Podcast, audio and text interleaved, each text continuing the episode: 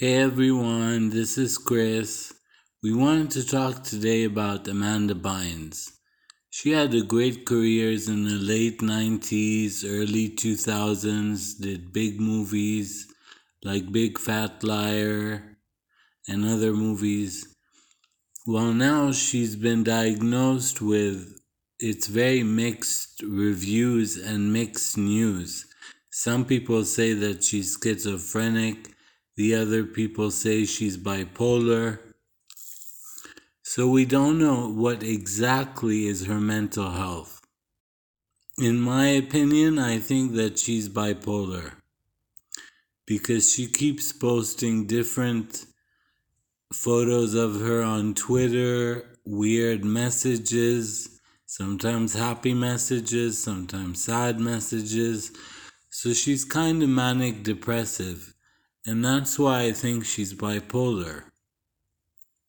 Now, I am not a psychiatrist, but I do know a lot of people who are. So it's really sad that she's not herself anymore.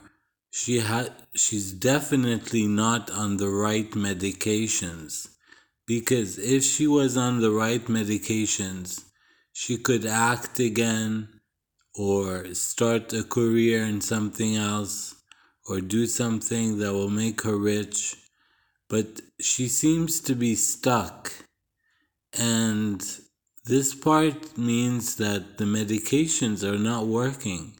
It's not the right medications that she's taking.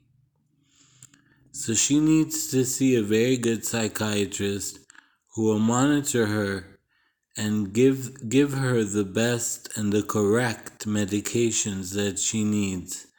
Every single body is different.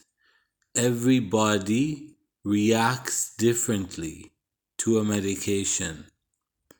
So I think that she should go and see someone, a really good specialist who can really help her move forward because I really enjoyed all her movies when I was younger.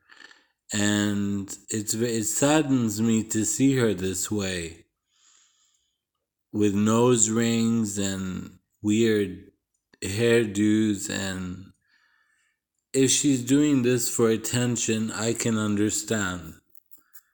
But it seems to me that it's it feels normal for her to do that which is not normal. But if she's doing this to get media attention, well then she's she's winning because it's working.